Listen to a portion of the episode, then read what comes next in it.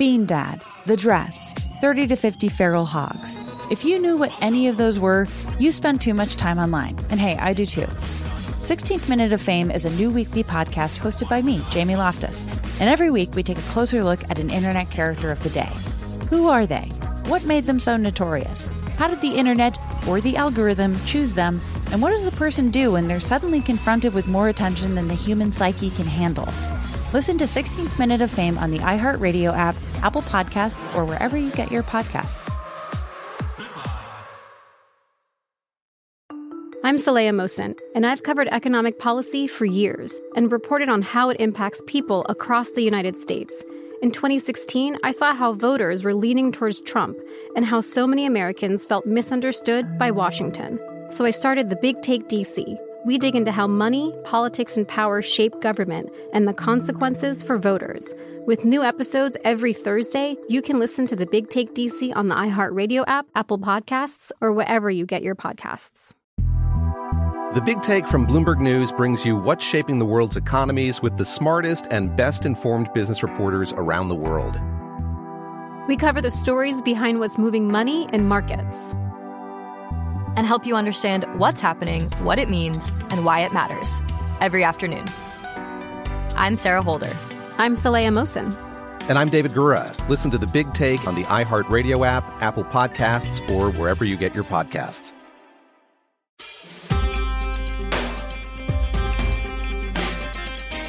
Oh, It Could Happen Here is the podcast that you're listening to right now.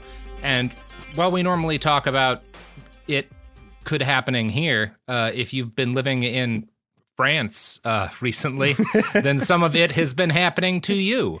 Um, I don't know. If that's a bad introduction. We're talking about the riots that have recently convulsed large chunks of uh, of both European France and some of their their overseas territories. So, um, we're going to be chatting about that. I've seen a lot of disinfo. There's a lot of like people flipping out about guns and stuff and you know a, a, lot of bad information people blaming it on like ukrainian weapons sneaking over all that's bullshit.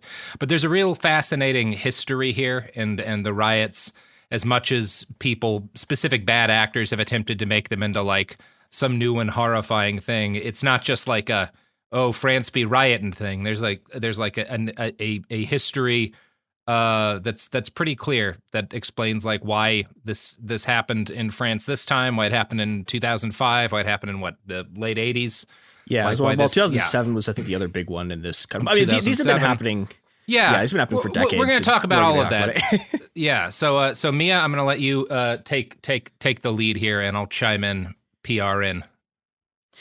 Yeah. So, okay, I guess we should we should basically briefly talk about like before we go into the history, like what actually this is. So, well, I guess it'll be two weeks ago when when this goes up. Uh, a cop was did like a traffic stop of this kid in a car, and they just put the put a gun through the window and shot him. Um, it's really bad. There's video of it. If for some reason you want to see a cop sticking a gun in a car and shooting a 17 year old, um, it's really bad. This is kicked off like I it, it, it's it's un, okay. It, it's always difficult to like measure how intense a riot is. When, when it started, people were I was I saw people saying it was like more intense than like the 2005 ones. This is like, you know, we, we've talked a lot about French rioting on this show. These specific kinds of riots are like by far the largest and most intense like kinds of riots that happen in France. This is like a significant escalation from everything that's been happening, even in the last sort of like yeah, seven sure. years, which have been, you know, like there have been a lot of riots in France recently. These are by far the most intense. Um, in mm-hmm. in the time I've been writing this, the police killed a second person by. Okay, so I, am going to give my account of what I think happens. The the French police are going like, oh, well, who can who can say how this person was hit by a projectile? But as best I can tell, they shot a guy in the chest with a flashball which is a flashball is like it's effectively a grenade launcher that shoots flashbang grenades. Now it's supposed to be like a it's a quote unquote less lethal munition. But the thing about less lethal munitions is that if you shoot yeah. people directly with them, they die, and they just yeah, fucking killed this guy. They're they're less lethal because they are not meant to be shot at people. They're meant yeah. to have a dispersal effect when shot near people. If you shoot people with them, yeah, they're very much lethal. Yeah, and, and you know we talked about uh, in the last episode that I did about this. Uh, there was there there was another guy who thankfully has regained consciousness, but was in a coma for several months because he was also shot by. I think he was shot by a. Maybe it was one. I forget. Uh, I, I should have actually looked this up before I did this, but he was shot by like a similar, less lethal munition, and he thankfully has survived. This guy did not. Like they just killed him. Uh, the reporting about it has been terrible. Like the Guardian headline said, "Man struck by man struck by projectile at protest." Which again, this guy was shot by the cops, like directly into his chest with one of these weapons. So it's been really bad. And you know, okay, so to get an understanding of what's happening here too, uh, I want to go through this. There are sort of like four broad types of people who rioted in France. So, okay, so the, the, the first kind of rioter, I think, is the one where people are like maybe most familiar with, which is like the French far left like riots a lot. This is mostly anarchists, some other people. And that's like a kind of standard Parisian riot will be these people rioting. Um you know, we, we talked a bit about sort of the development of the Black Bloc in France in the last episode we did about this. Um, there's you know there's also sort of like more main mainstream left like trade union groups who will have giant marches and those also sometimes turn into riots because they get attacked by the police and stuff like that and th- those ones tend to be larger like the, the the, the trade union ones have more people but tend to be less rioty. There's the gilets jaunes or the yellow vests who are mostly people from rural areas who either sort of like do roadblocks in rural areas or they come into cities and do marches and riots and they riot pretty intensely. Um, and these three groups have started to be, you know, like part of what we've been seeing in the pension like reform protests and like riots have been these groups starting to work together. But there's another group of people in France who riot who are the residents of the banlieue. I th- oh bon that's not how you pronounce it. God damn it. Okay. Before before before I did this, I looked up how you pronounce it and I've now forgotten. It's banlieue. That that's how you. Well, okay. Yeah, I'm not gonna. I'm not gonna offer you any advice. Unfortunately, I have to, to say this French. word like I have to say this word like I, 40 times. I, I can't pronounce banlieue. French words without doing the ha ha ha, which is I yeah, know it's it, like I'm a child of the post 9/11 era. It's written into my DNA. I can't help it. Uh, I'm sorry. You guys were right about that war, but I still. It's still. It's still like it, it, seared into me as if with a laser cutter. So I'm not going to try to pronounce it. My my my excuse is I'm holding a grudge from that time they owned a bunch of Shanghai for like a bunch of years. So yeah, that's a that's a, there's actually many fine reasons to insult yeah. the French. And we're, They're we're just all things you can go after every other powerful white country that ever existed. Yeah. Um, or other country for that matter. I mean, France is pretty classic classic colonialism in a lot of ways. Yeah, and we are. Yeah. Oh boy, are we going to be getting into that? Yeah. Which actually that that's a, that's a good you know good jumping off point for who these people are. So the banlieue, the, so the banlieue, banlieue I'm gonna, I might just say suburb because I I fuck I can't do this. Yeah, look, it's it's the French word for suburbs. Suburbs yeah. in France are different. Like in in the United States, the suburb suburbs have been up until at least pretty recently a fairly reactionary um like um uh what you call it uh uh white flight uh, enclaves. Yeah, yeah. It's a lot of white conservatives lived in the burbs. It was kind of like one of the reliable areas for Republican votes and stuff. In France, like upper income people, people with more money, are a lot more frequently living near the center of town, um, and the suburbs, a lot of which were like built specifically for like communities of people from from French overseas population who were moving to the country. Like they they set up like public housing and stuff for them. Um, yeah. I think the the under the idea was that if you like moved people over in communities into these neighborhoods, it might make integration and stuff easier. Um, there's a lot of reasons why this this didn't work that I'm I'm you know not an expert on, but like there, there there were a lot of problematic aspects of the execution, including the attitude among the attitude that goes back pretty far among a lot of French folks that like, well, you know, a positive thing is if they just kind of become French and uh, uh, drop any other aspects of their of their heritage and Anyway, whatever. It's a whole thing. But yeah, we're gonna the, the we're point gonna, of it is well, the suburbs, get into this. Yeah. When we talk about suburbs in France, we are not talking about like areas where upper middle class people bought giant houses, right? Like that's not what they yeah, are. Yeah, these there. are these are very like they're, they're not they're not exactly the same as like American housing projects, but they're much closer to that than they are like the you know the, the sort of American white flight stuff. Yes. Um, and the people who live there. Th- there are some white people, like white French people who live there, but there's also a lot of French people who are like either like pretty some of them are pretty recent immigrants. Uh, there's a lot of people from Algeria, like specifically, and the the way that like the French understand this basically is like all these people are like black and Muslim, and like that, you know, okay, the French are very racist, like, and and and this is the thing that like I was in academia for a little bit, right? Like I I like thought I understood the like average level of racism of an academic. Holy fucking shit! Oh my god! Um, I'm I'm, gonna I'm gonna quote for something about the suburbs like that that's from a piece. I'm to talk about that piece just a little bit because I think it's a really interesting way of thinking about like what the attitude in France in France like France is. So this is about the banlieue. The French word for suburb is banlieue, a word derived from bannir mete a ban, that is to exclude or banish. And this is a thing. This is from a, a, a, a an article called "The French Autumn Riots 2005 and the Crisis of Republican Integration," and it, this is a really interesting piece because like half of it is like pretty reasonable sort of like analysis of how the left sort of just like failed and betrayed these people, and then the other half of it is them talking about how like like Muslim people and like people from like North Africa have like inherently patriarchal like reactionary family structures and that because of this they can't be like integrated into French society. And I'm like, what the fuck? Like this is just a random academic and he just like sounds like a Stormfront guy. It's I, it's it's fucking wild. Um so I, I want to talk a bit about how how these things came to be because I, I think it gets to sort of like you know what what what what these places actually are and why these people are rioting. And to do this, we need to go back to the French conquest of Algeria. So, all right, so so the the, the French government, yeah, uh, it's like this is a yeah, it's it's second maybe uh, to the Germans in terms of like the brutality of the conquest, and honestly, like that's it's kind of a they're both so horrific it's kind of pointless to Yeah. be like which of these is worse these are both like genocides that large chunks of the world just decided to pretend didn't happen yeah. Although the thing with the French version of it is that because it's the French, it's like. Like the, the actual end, the, the French political end of it is basically like a tragic comedy.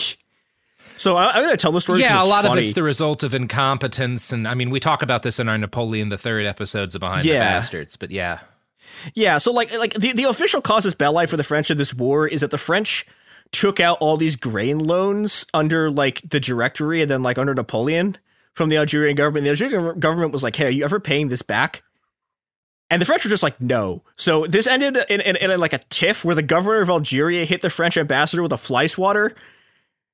And this this led to the, the the French monarchy at this point is uh, led by this guy named Charles X, who's Mike Duncan calls him quote one of the great idiots of history, and he's like about to get overthrown. So he's like, "Oh, I'm gonna I'm gonna invade Algeria, and this is gonna like distract everyone from the fact that everyone hates me and they're gonna overthrow me." And this doesn't work, right? Like, so the, the French like conquer Algeria, but Charles X is overthrown literally three weeks after this finishes.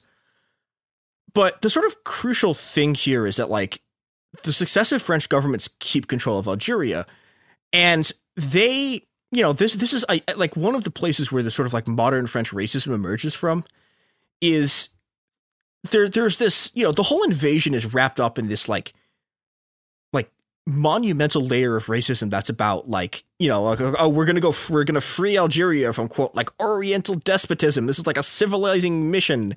And we're gonna like you know and this is like this is this is the stuff that you know if, if you've been if you've seen any like French social media post about this like now right? Like this is the kind of racism they still do which is they like they, they consider Islam like a backwards culture. It needs to be like Yeah. integrated into French republicanism. And you know this is yeah yeah, and this, this stuff is it, it- this, this this specific kind of French racism is very very old. I I'm also I mean, should also briefly mention we're going to be mostly talking about Algeria here because uh, like a lot of the people who end up living in these suburbs are Algerian, but like the French had a whole empire. Uh, they conquered a bunch of parts of like a bunch of Western Africa. They you know Yeah, and this was also it's it's worth noting a lot of it was conquered very frequent very recently. Like it was only in the late 1800s I think that um they solidified their control over Algeria. It was kind of right in the same period all, just kind of directly ahead of the uh the Franco-Prussian War that they um they took a lot of Indochina. Like this was um they they were kind of later to having huge overseas possessions. Um, but unlike the Germans, they made up for it in in terms of the breadth of their uh, their acquis- acquisitions, if Yeah. you want to call it that. It gets Um, it gets yeah. fucking well. Although I, I, the one thing I think is interesting about this is like Algeria, the French conquer Algeria after they've lost Haiti, Yes. which is like a very interesting sort of like thing here. But like you know, but one of the things that this gets to is that like the French state, you know, like literally it doesn't like it doesn't matter like who. Like in what period of time in, in French colonial history you get to, the straight is just the the French state is just structurally anti-black. Like it is so unfathomably racist. And you know the way this sort of plays out in Algeria, right, is like they they hold on to Algeria for 130 years. But one of the, the sort of products of this, right, is that okay, so like Algeria is now part of just like the French Empire, effectively, right? And this means that uh, over the over the sort of decades, the, the the French government starts like importing Algerian like workers into France because okay, so one one of the the, the the French carry out basically like a series of genocidal campaigns where they just like like progressive different French regimes like steal more and more of the land uh, that anyone ever in Algeria had until you get to a point where Algeria is just effectively a French settler colony. And so okay, so they, they they've displaced all these people and they start you know recruiting them to go work in France. But this this this becomes a huge problem for the French state because you know now they have a bunch of colonized people in France who they need to like keep colonized. And in order to do this, you get like you know you get Foucault's boomerang, right? Where you have these French police that are trained in Algeria, who are used like against Algerians in France. And you know, I, I've said it like it's not just that it's used against Algerians, right? It's used against like people from all over the sort of French Empire, from like Northwest Africa, even even people who were from Haiti, who who like wound up in France. But th- this comes to a head in 1961 when there's just one one of the weirder parts of French history is there's like a second coup attempt where all of these officers, these like these French officers in Algeria are like terrified. The French people had voted to like that could have led to Algerians getting the ability to like vote over like self rule, right? And the the French like colonial officers in Algeria go nuts over this, and they try to overthrow the government, and it fails. But the result of this is that De Gaulle gets like dictatorial powers in France for like five months. And in October of that year, the Algerian National Liberation Front, which is like the you know this is like the the, the giant sort of movements of the like French of the Algerian anti-colonial movement, like they have this giant protest in Paris, and the police just start shooting them. I mean, this is this is uh, this is this is you know like this is not a riot, right? Like this is this is just like they have a giant peaceful march. The police start just killing them. They kill several hundred Algerian protesters. Uh, they they throw their corpses into the Seine. Um, I'm gonna read this quote from the BBC. One photo captured the chilling sentiment of the time, showing graffiti sc- scrawled along a section of the Seine's embankment saying, Here we drown Algerians. And they, they kill like at least 200 people, probably more than that. They are like, they're throwing like children into the river to try to drown them. It is fucking awful. Um, and the French government, like, they deny that this happened for decades the the the, first this massacre is in 1961 right? The first the first like french prime minister to or french president to admit that this happened uh did it in like it it, uh was it uh, I think it was I think it was 2011 it was, it was 50 years later that the first french politician like admitted they did it. And the government has still never apologized for this.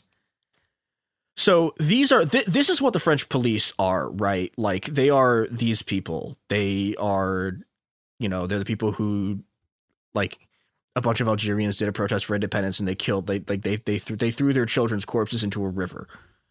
And this is the sort of long range backdrop of like everything that's happening in modern France like today, right? Is the fact that like France was an empire, still like is in a lot of ways an empire, and their police are just like unfathomably violent and racist.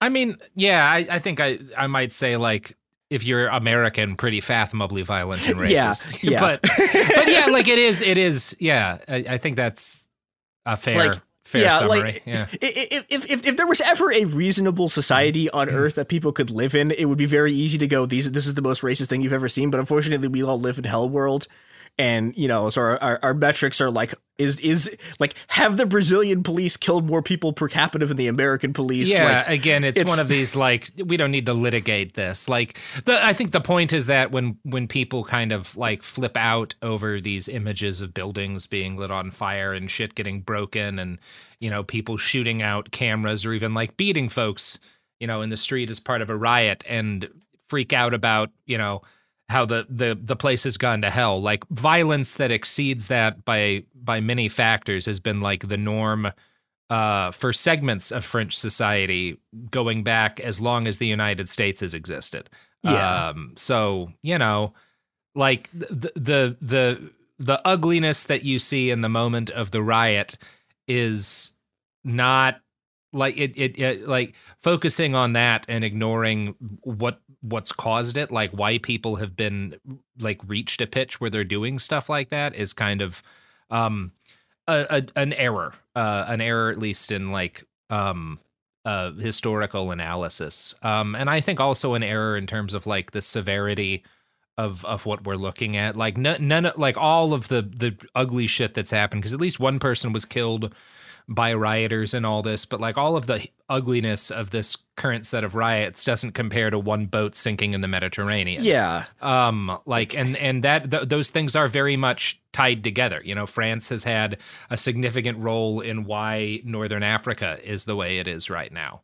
Um and why large chunks of like uh uh the that continent um have endured waves of successive starvation famine death uh war like yeah. I don't know. Like What you know, you- I want to I want to like like- I want to just briefly talk about Vietnam for a little bit because sure I think something that like people don't really understand is that like okay, so right at like both in the 30s in Vietnam and sort of through World War II, like huge portions of the country were starving.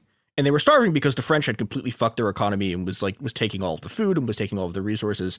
And like you know, like like that's you know, that's a big part of the reason why the original sort of like war in Vietnam that the French fight happens, right? It's, it's like it's like it's why people like drive them out is that there are like just innumerable people who just fucking starve and die because the French colonialists were just like fuck you.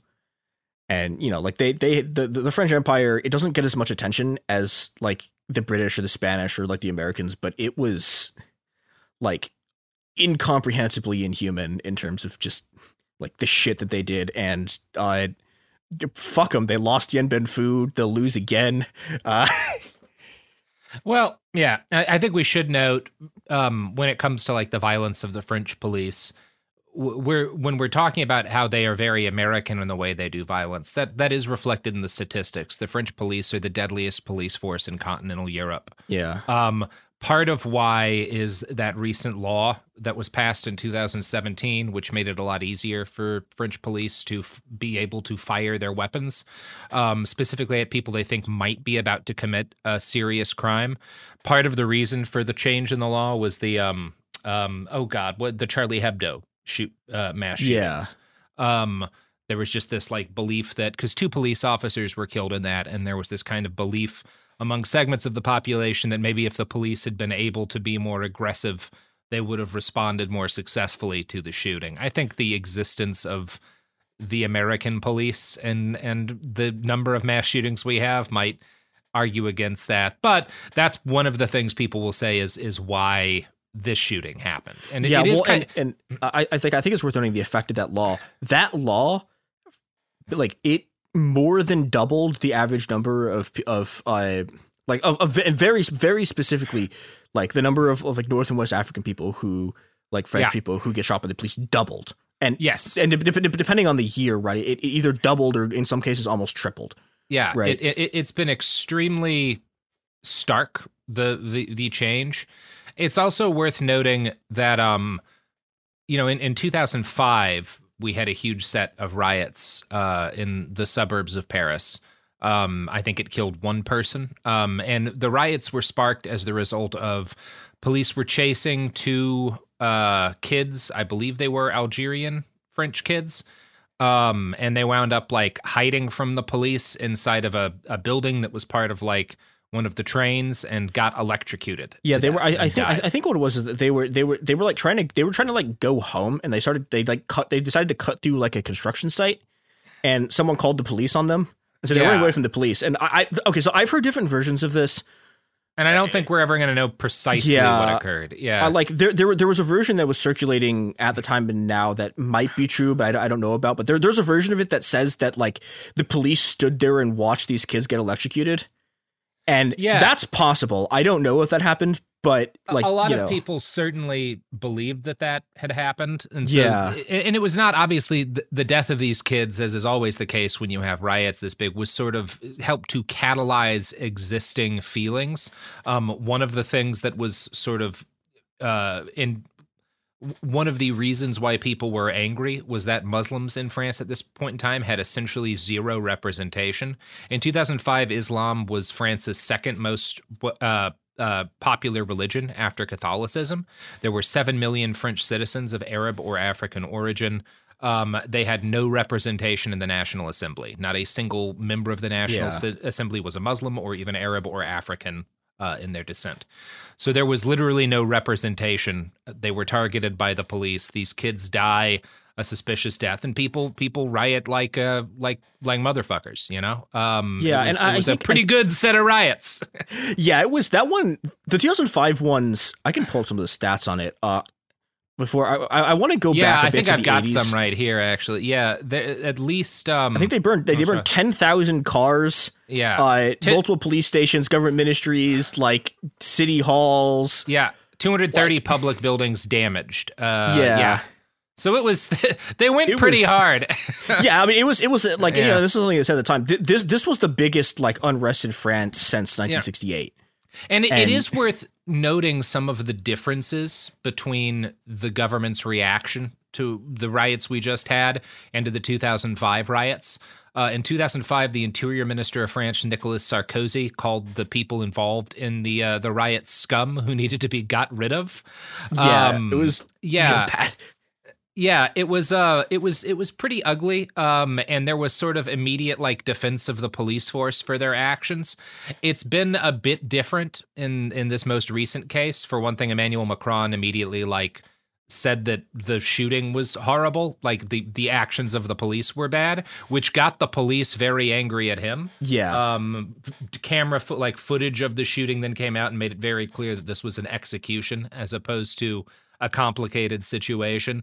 Uh, which isn't to like overly defend Macron and the administration. But you can see Well- just some how things have changed in France politically but well, I, I think I think the other, the other thing the other thing that's going on there is that Macron is just a way weaker government than the French government was Mhm. in in like 2005, right? Like one, Easily, one of the yes. Mm-hmm. things you know so I, I, one thing i was looking at was so in 2005 the french pl- deployed 11000 police to try to contain it and they kind of didn't but in, in like the stuff that happened like two weeks ago they there were 45000 police deployed so this is I, I think like it gets to like the severity of of what's happening and how how scared the french state is of it because you know like the, the current french government is not very stable. They've been trying to like uh, they're on they're like this is like the fifth round of like riots that they've seen in the last like seven years.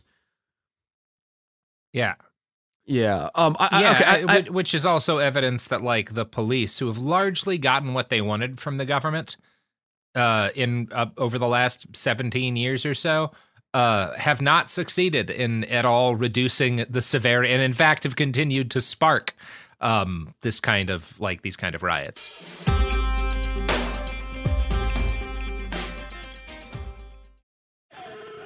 Bean Dad, The Dress, 30 to 50 Feral Hogs. If you knew what any of those were, you spend too much time online. And hey, I do too. 16th Minute of Fame is a new weekly podcast hosted by me, Jamie Loftus, where every week I take a closer look at an internet character of the day. Who were they? What made them so notorious? Why did the internet choose them? And what does a person do when they're suddenly confronted with more attention than the human psyche can handle? I'll be talking to internet historians, experts, and yes, the main characters themselves to get a fuller picture. Because I think that even outside individual experiences, a character of the day tells us something about how the internet worked at that time and how the attention economy developed into the freaky three headed dragon it is today. Together, we probably won't be able to properly log out, but we can take a walk down scary internet memory lane and see one day a little more clearly. Listen to 16th Minute of Fame on the iHeartRadio app, Apple Podcasts, or wherever you get your podcasts.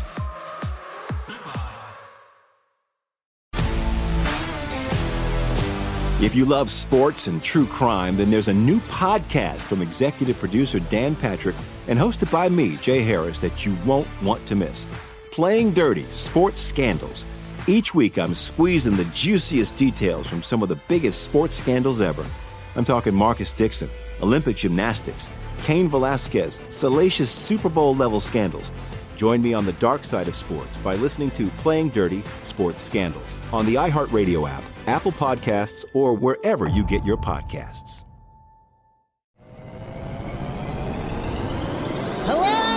Acclaimed comics writer and notorious Scott Summers hater, Rosie Knight. Well, hello, Emmy winning podcaster and totally unbiased Targaryen royal supporter, Jason Concepcion. Rosie, somehow the X Ray Vision podcast has returned. It feels so good.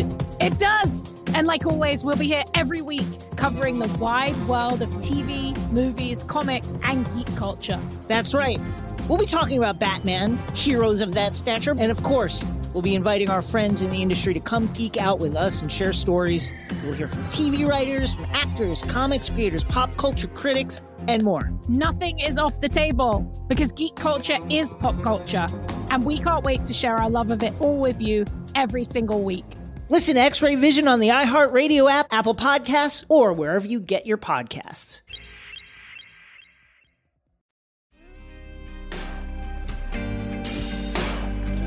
The other thing that's going on here, right? So partially it's because the French police are like unbelievably racist. Yeah. Um, the other thing that's going on here is this sort of. I mean, I, I guess you could call it like the, the, the long range crisis of capitalism, right? Like youth unemployment in the suburbs is 45%. And this is the kind of thing that caused the Arab Spring, right? It was like, you know, you, you have all of these populations who are just structurally unemployed, right? There's there's no jobs for them. Uh, what what they you know so, like they they what jobs they can get are like these just awful, like you know like Americans are familiar with dog shit service sector jobs, right? Like it's like it's that kind of stuff, and you know and, and th- this is a product of a lot of sort of long range like political trends, right? It's it's you know like capitalism is spitting people out of the social system. The the other thing that I th- is, is I think is really important about these protests is that like the, the the kids in the suburbs are like not really connected to the French left, and there's a reason for that, and the reason for that is this movement that happened in, in 1981. So in, in 1981, we got really the first of this kind of riots so you know y- y- the, these these suburbs were like mostly these like housing developments. I guess were mostly built like in the seventies uh, to to accommodate like a new flow of migrant workers from mostly from Algeria, from other places too. And in, in 1981, you get the first of these riots, and French society is like holy shit because there's a bunch of non-white people rioting and they lose their minds. And a- after the first set of riots, which the first and the, the thing the thing that's I think interesting about this too is the initial riots aren't that big. Like they're they're like pretty small compared to like what has come after, compared to stuff that's happening Yeah, now. riot technology was in its infancy at that Well, point. it's we not were just still yes, yeah, I- I okay, shit. that, that's slightly unfair. Like people, people in France in that period were pretty good at rioting. It's just that like these ones, it wasn't as bad as it was gonna get.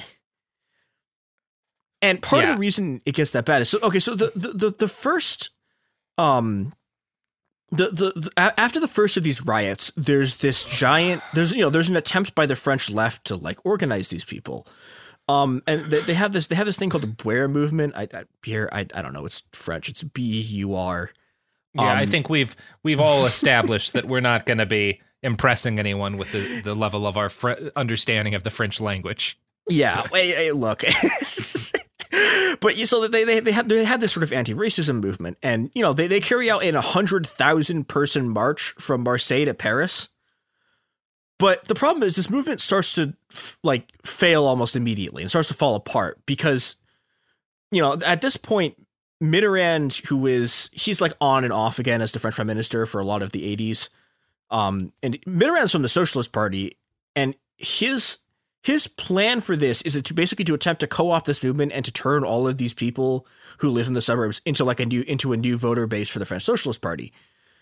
But the problem with this is that instead of you know okay so the Mitterrand does some reforms kind of to like put money into these communities but like again these these people are being structurally disenfranchised by a combination of sort of French racism, like the the the, the physical urban geography of these of these suburbs, like just capitalism in general, and you know th- these are these are sort of like macro forces, and I.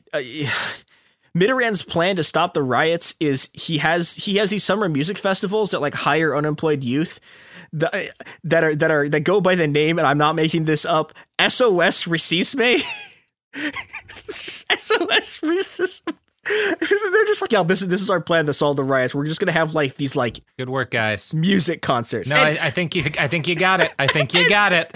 this weirdly, this kind of works for a little bit. there is there was a there was a, apparently a fun version, like a a better version of that that occurred in uh in Oregon uh in like I think it was the 1980s when they were uh, they were going to have like a, a, Republican convention in town, and so the the state governor, um, I think McCall was his last name, um, was like, okay, I'm gonna ho- throw a big like music festival like two hours south of of Portland, and I'm gonna tell the cops not to bust people for drugs.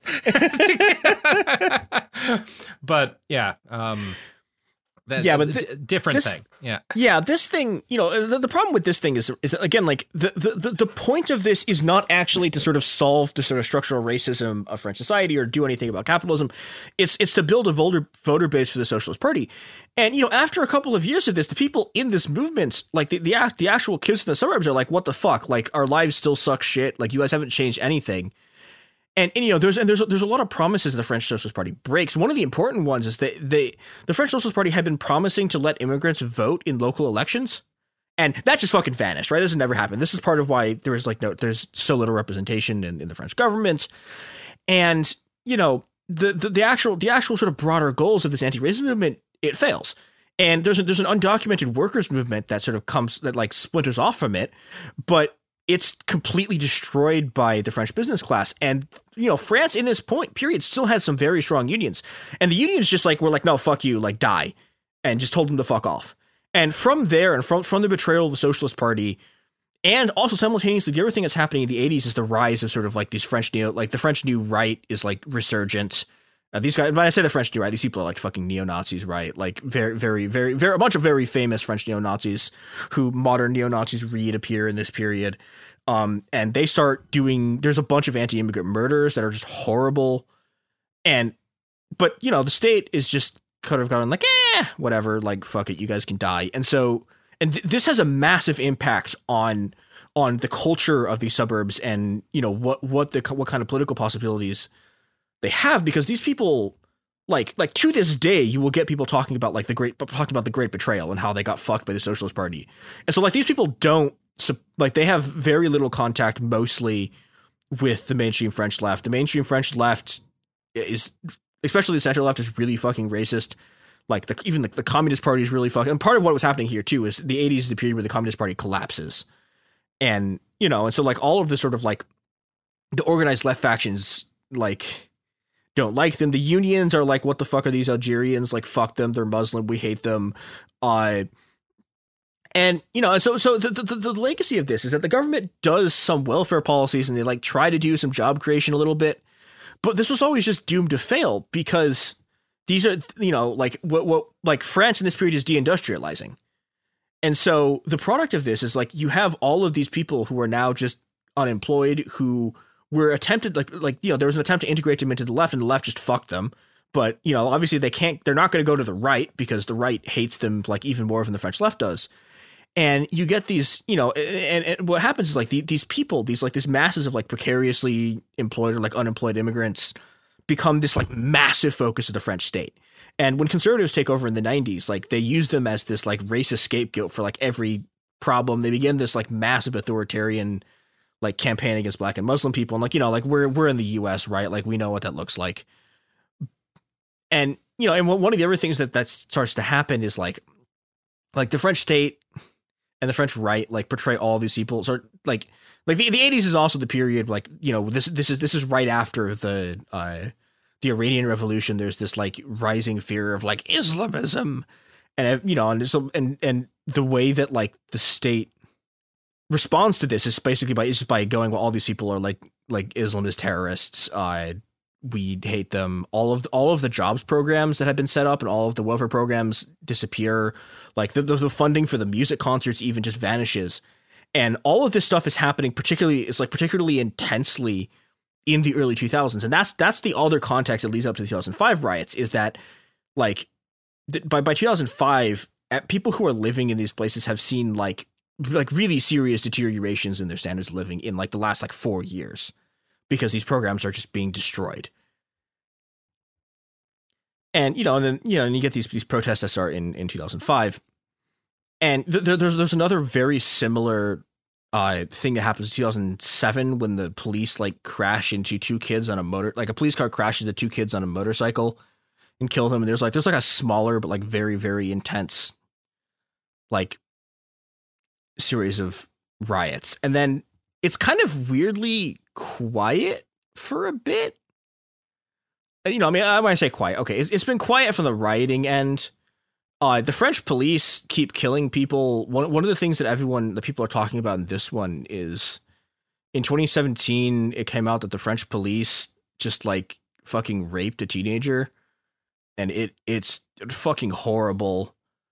Yeah, and and that I think leads us kind of into into like in, in, into the sort of modern like the thing that's happening right now which is that you know uh, like the the kids who are rioting in the street and i think i think this is a big part of the reason why it's this intense is that you know these are these are like 17 and 18 year olds right they are they're old and they're you know they're, they're they're too old to believe in the sort of like fairy tales of French liberty and equality, right? They they they know what that looks like. They know that it's like friend friend like French liberty and equality means a police baton fucking breaking your skull because you were walking down the street, right? But they're also, you know, they're 17 or 18. They're they're too young to to know that they're supposed to be afraid. And because of that, they have you know, like they burned down multiple police stations. like it's the the the rioting has been just incredibly intense.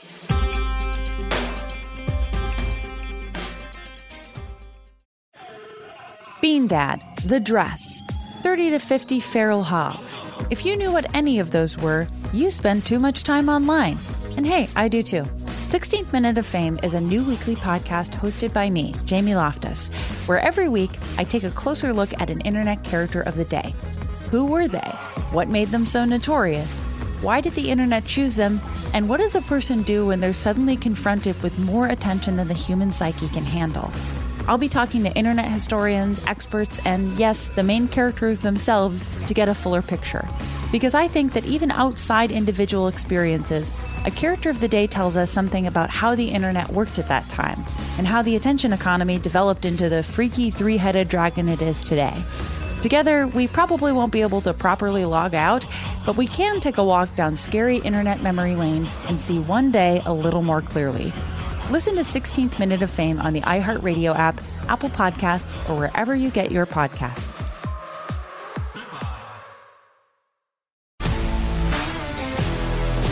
If you love sports and true crime, then there's a new podcast from executive producer Dan Patrick and hosted by me, Jay Harris, that you won't want to miss.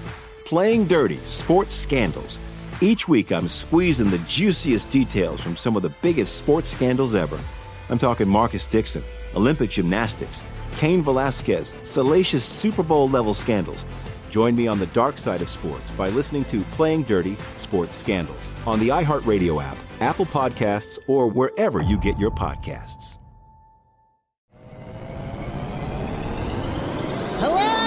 Acclaimed comics writer and notorious Scott Summers hater, Rosie Knight. Well, hello, Emmy winning podcaster and totally unbiased Targaryen royal supporter, Jason Concepcion. Rosie, somehow the X Ray Vision podcast has returned. It feels so good.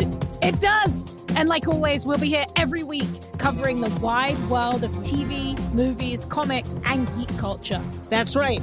We'll be talking about Batman, heroes of that stature, and of course, we'll be inviting our friends in the industry to come geek out with us and share stories. We'll hear from TV writers, from actors, comics creators, pop culture critics, and more. Nothing is off the table because geek culture is pop culture, and we can't wait to share our love of it all with you every single week. Listen to X Ray Vision on the iHeartRadio app, Apple Podcasts, or wherever you get your podcasts.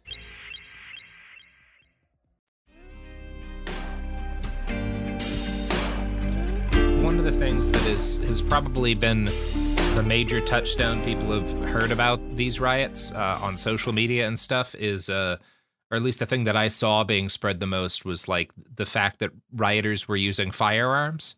Um, there's a couple of things that like I noticed. One was people flipping out over like the presence of guns in France.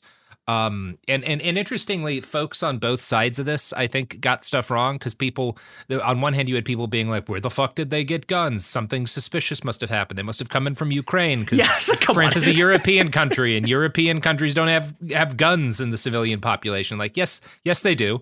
Yeah. France actually, interestingly enough, France is one of those countries that primarily regulates who is allowed to own what kinds of guns, as opposed to what kinds of guns can be owned. So in France, with the right licensing, you can own most of the kinds of firearms that you can own in the United States. In fact, in France, if you have the proper kinds of permits, you can own something like an AR 15 with a 30 round magazine, which you could not purchase in the state of California. Um, now these are th- these are these are still very stringent gun control. If you're going to have because again they split the kinds of firearms into category and the most restricted kind of firearms are semi-automatic rifles like AR platform guns.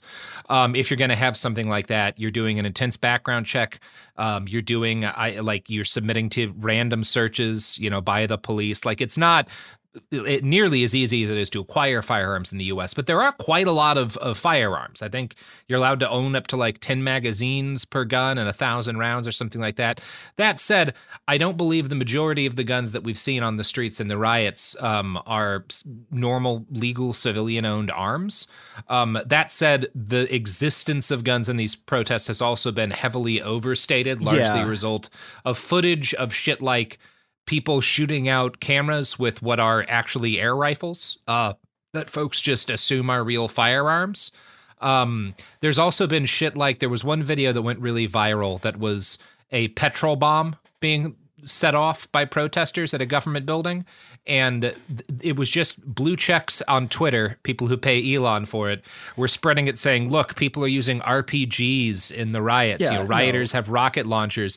These are and some there there were a number of folks who got tens of thousands of shares and likes, claiming that this was these were examples of like heavy weaponry from Ukraine getting over to the US. For one thing, if if guns were if fire if weaponry was getting out of Ukraine, RPGs are not like the thing that people would be psyched to get. You can get RPGs in Europe and you're generally getting them from North Africa, right? Like or from the Balkans, you know. There's no shortage of combloc weaponry in that part of the country, but it was not an RPG being used. Um, yeah, well, and this only- is something I want to talk about a little bit Yeah. is that the the actual thing, the the actual weapon of the French rioters is, is fire. And this Yeah. is this is something they are way better at this than than the Americans are, right? Like I mean, I, I saw Oh, a yeah, video absolutely. of I've seen I kind of I saw a couple of videos that were just wild. Like there's some I, I don't even know how they did this. Someone had set like one of those like skyscraper tall construction cranes on fire and not the bottom of it, right? They set the they set the cabin on fire. It's like I don't even know how you do that because like like did, did they did they climb up the thing? Like they, they got they okay so like did, did they set it on fire and then climb down while it was on fire? Like how, how do you even do that? I I saw I saw another video that was unbelievably funny where uh, a bunch of protesters like like in, in in front of the mayor of their town covered his car in gasoline and lit it on fire, which was very funny. But like but like you know this this is the thing like fire people- is the like fire is area denial, right? Like Yeah. that's that that and and Well- that's key. Like Yeah, you're able it's- to it's areas close now down and- avenues of advance. You're able to protect your flanks. and and, and also also it, it is it is a very very good way to like it is a very very if you if, if the thing you want to do is destroy a police station like lighting it on fire is a very very good way to do that and you know it, it's it's very effective at like destroying cars too is the other thing i think i think Absolutely. Enough of it, sure. yeah and and and like the other thing that's been happening is there's been a lot of looting but this is i actually think the most depressing part about these entire riots is that most of the looting you know like i'm i am pro looting this is this is like one of my stances right but like like there is a lot of looting that is people looting high-end goods that they normally just would never have access to right that's not what's Yeah. happening here most of the looting that's happening here is food and medicine Yeah. and that is the most depressing thing. The, the fact that people are doing subsistence looting is like maybe the most depressing thing I've ever heard in my entire life. Like yeah. I, Subsistence I, I, looting Jesus is a bleak Christ. concept. Oh God. Yeah. I mean, it, it makes sense, you know? Like- yeah, and like the, the last, like you know, it, it's the cost of living crisis. Just like, and again, the fact that like we're talking about places with forty five percent youth unemployment, right? Like, it's the conditions are so unbelievably bleak that, like, yeah, I mean, like this is this is what happens when you do this to people. Is like they fight back. The other thing I want to talk about is is that a lot of these people are like one of the things that people focus on. This is I actually think is very funny. There there was there was a guy interviewed in the New York Times who had like the moderate position on the riots, and their their moderate position on the riots was it's okay that they're burning police stations, but why are they burning schools? And I, I I, want to mm-hmm. talk about the burning schools thing a little bit because this is something that gets talked about a lot. And you know, okay, like this this is you know, this is a sort of sociological question that get because because this this is like burning schools has been a thing that's like this was this happened in 2005, happened in mm-hmm. 2007, it, even going back to some of the riots in the 80s and 90s, people were burning schools. And the reason these kids are burning schools, right, is that most of the people the people who are burning these schools are like there were kids who went to these schools, right? And you know, they were either in these schools or they just got out and they realized these schools didn't do shit, right? Like going going to one of these schools doesn't lift you out of poverty. Studying hard doesn't lift you out of poverty. You're fucked. And you know, and so like, yeah, of course, like of, of course these people are lighting these are lighting their schools on fire, right? They're they're they're attacking. They're, they're, they're like they're they're attacking like the actual French like institutions that were systematically set up to fuck them. And one of one of the other like you know and, and, like one, one of the things that always that people always talk about is like well, why why are you you know this this you get this with American riots too. People ask like why are you burning your homes like why why are you burning your own community and I mean particularly with the French suburbs right like these suburbs are a cage they they were built as a cage they were built specifically as a cage to contain a bunch like as as France's way of containing this non-white labor force that they that they imported into the country. And so, you know, and it's like, yeah, and and every every single day the bars of the cage are just are fucking getting are shrinking, right? The the cage is shrinking, the walls are getting tighter and tighter. There's less food, there's less money, there's less opportunities. And yeah, you know, at some at some point people start burning down the cage. And and everyone just go, is like walking around going, why why why are you burning your cage down at your home? But the it's still a cage. Like the the fact that the fact that people are made to live in the cage doesn't make it any less a cage and that's that's why these people are that's why this was that's why these people are burning it because they like they know from you know just the the, the experience of their everyday lives of what it's like to live here that this place is fucking killing them and so you know they're they they they they responded in sort of the classic french fashion which is to light it on Yeah. fire It, it, it is. Look, if the goal was to integrate these people into French culture, there's an extent to which they, It works, you know, yeah. absolutely. Like- uh, there you go. You know, you created like you created like the beauty of globalization. best writers in all of France like um yeah I, I again like in terms of the people flipping out about stuff like I, I think it is important to think about to keep in mind why people are doing this how bad a situation has to be for people to as you said like burned their houses their homes down around themselves like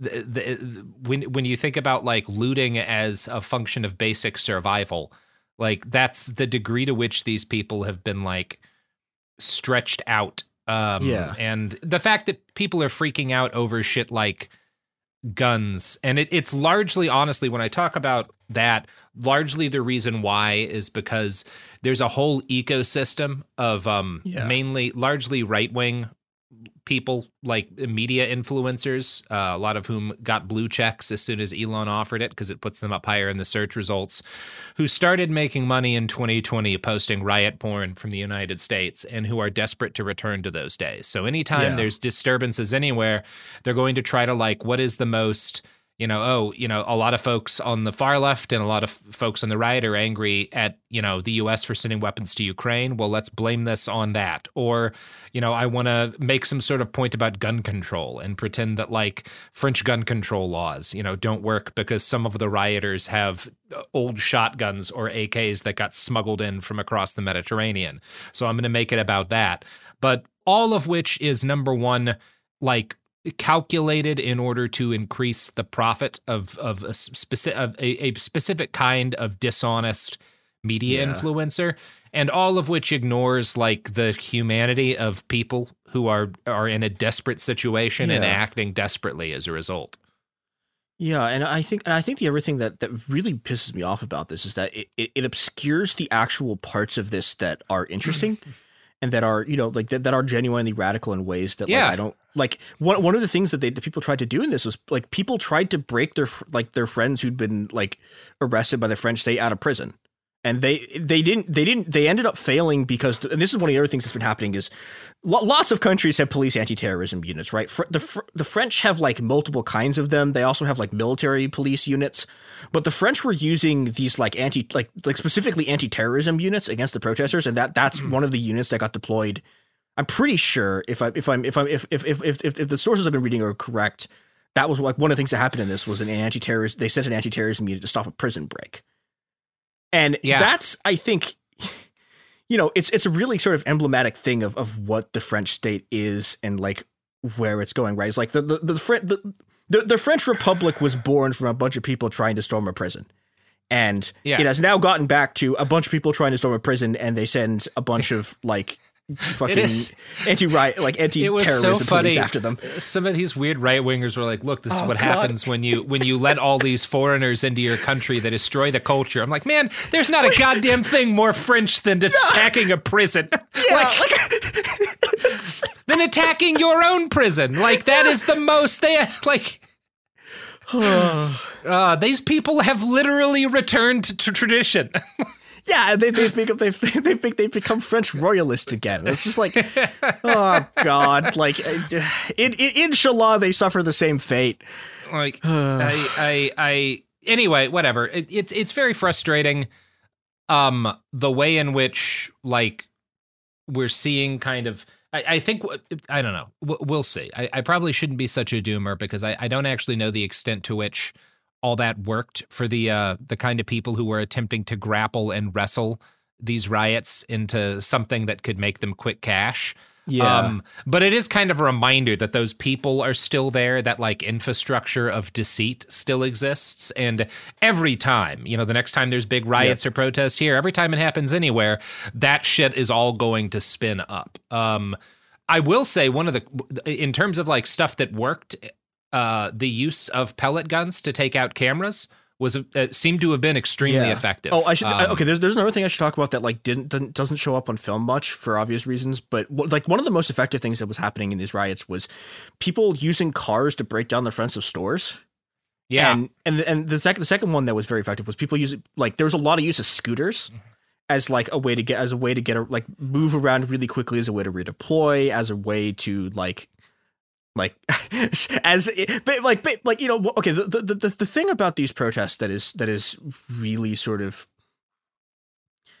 uh, interesting in a lot of ways is like it's what what what what they've basically done like not not from a sort of anarchist ideological perspective but from an organizational perspective is that they've created like a bunch of networks of affinity groups.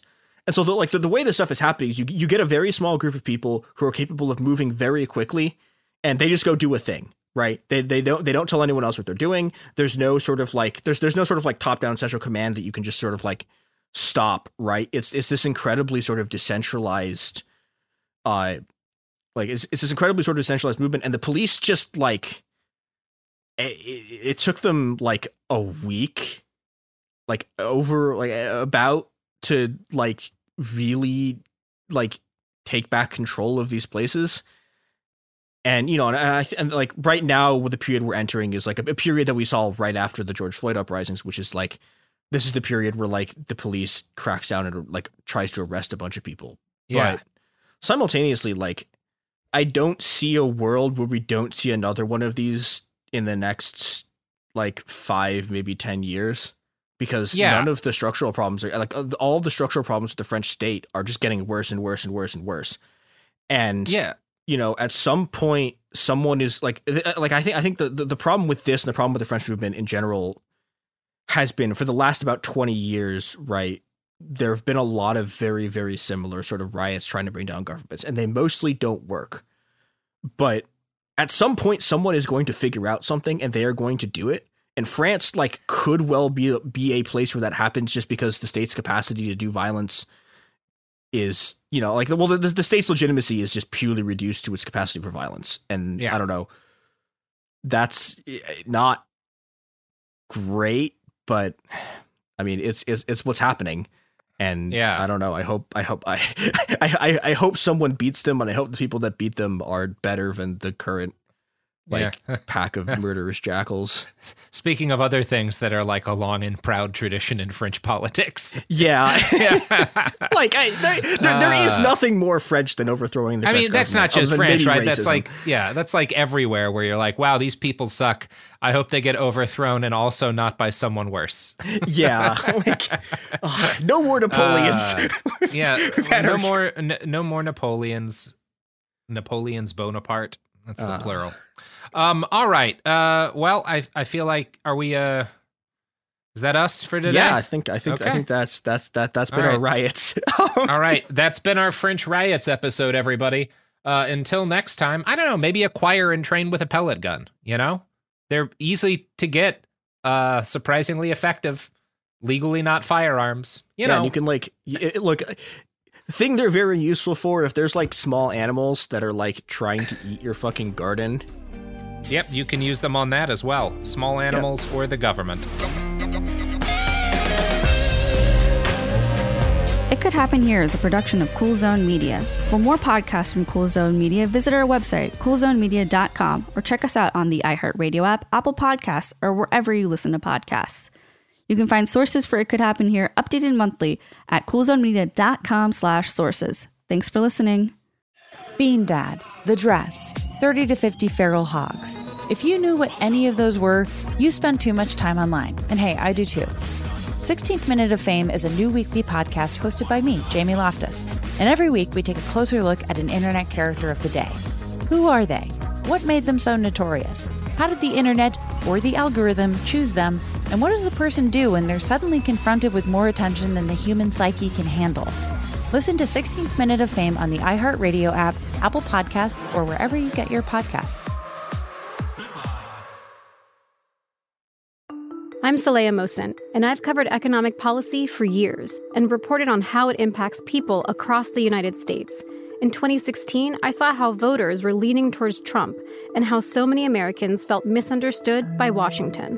So I started the Big Take DC. We dig into how money, politics, and power shape government and the consequences for voters. With new episodes every Thursday, you can listen to the Big Take DC on the iHeartRadio app, Apple Podcasts, or wherever you get your podcasts. The Big Take from Bloomberg News brings you what's shaping the world's economies with the smartest and best informed business reporters around the world. We cover the stories behind what's moving money and markets. And help you understand what's happening, what it means, and why it matters every afternoon. I'm Sarah Holder. I'm Saleha Mohsin.